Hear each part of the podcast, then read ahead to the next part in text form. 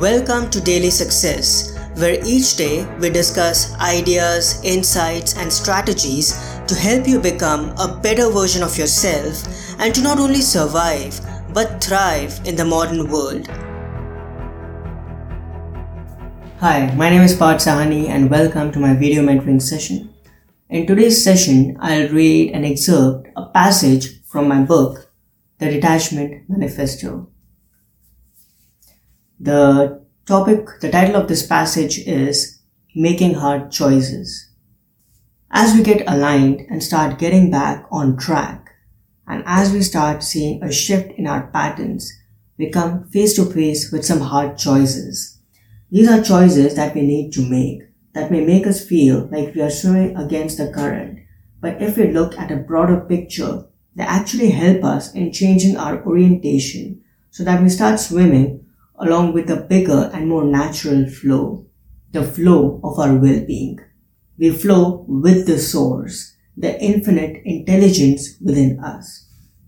For a short time, we need to restrict and restrain our reckless selves and go through a phase of non-doing.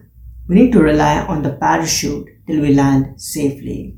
It may be easy to shift some patterns, but uh, for the extreme and resilient, we may need to use extreme measures. The choices will be difficult, but if we are dialed in with our intentions and the reasoning is clear, then we will plow through those obstacles. It's all a matter of choosing long-term happiness over short-term pleasure. Once our actions start aligning with our newly discovered values and principles, making hard choices will be a no-brainer we will learn how to tackle our inner fears, restlessness, and anxieties. Our suffering is not futile, but it has a great meaning behind it. We are fighting for ourselves. As Viktor Frankl has said, in some ways, suffering ceases to be suffering at the moment it finds a meaning, such as the meaning of a sacrifice. Pivoting is not easy, but we will keep reaping recurrent rewards once we go through this shift. We don't need to suffer for loss and unnecessary causes. Essentially, we are putting an end to the sufferings that our addictions and attachments have caused in us and choosing a better suffering of committing to hard choices. The latter suffering that we will be going through is ephemeral, but with a long lasting impact. When we start focusing on impact and let go of our pleasures, that's when we bring a powerful change in ourselves and in our lives.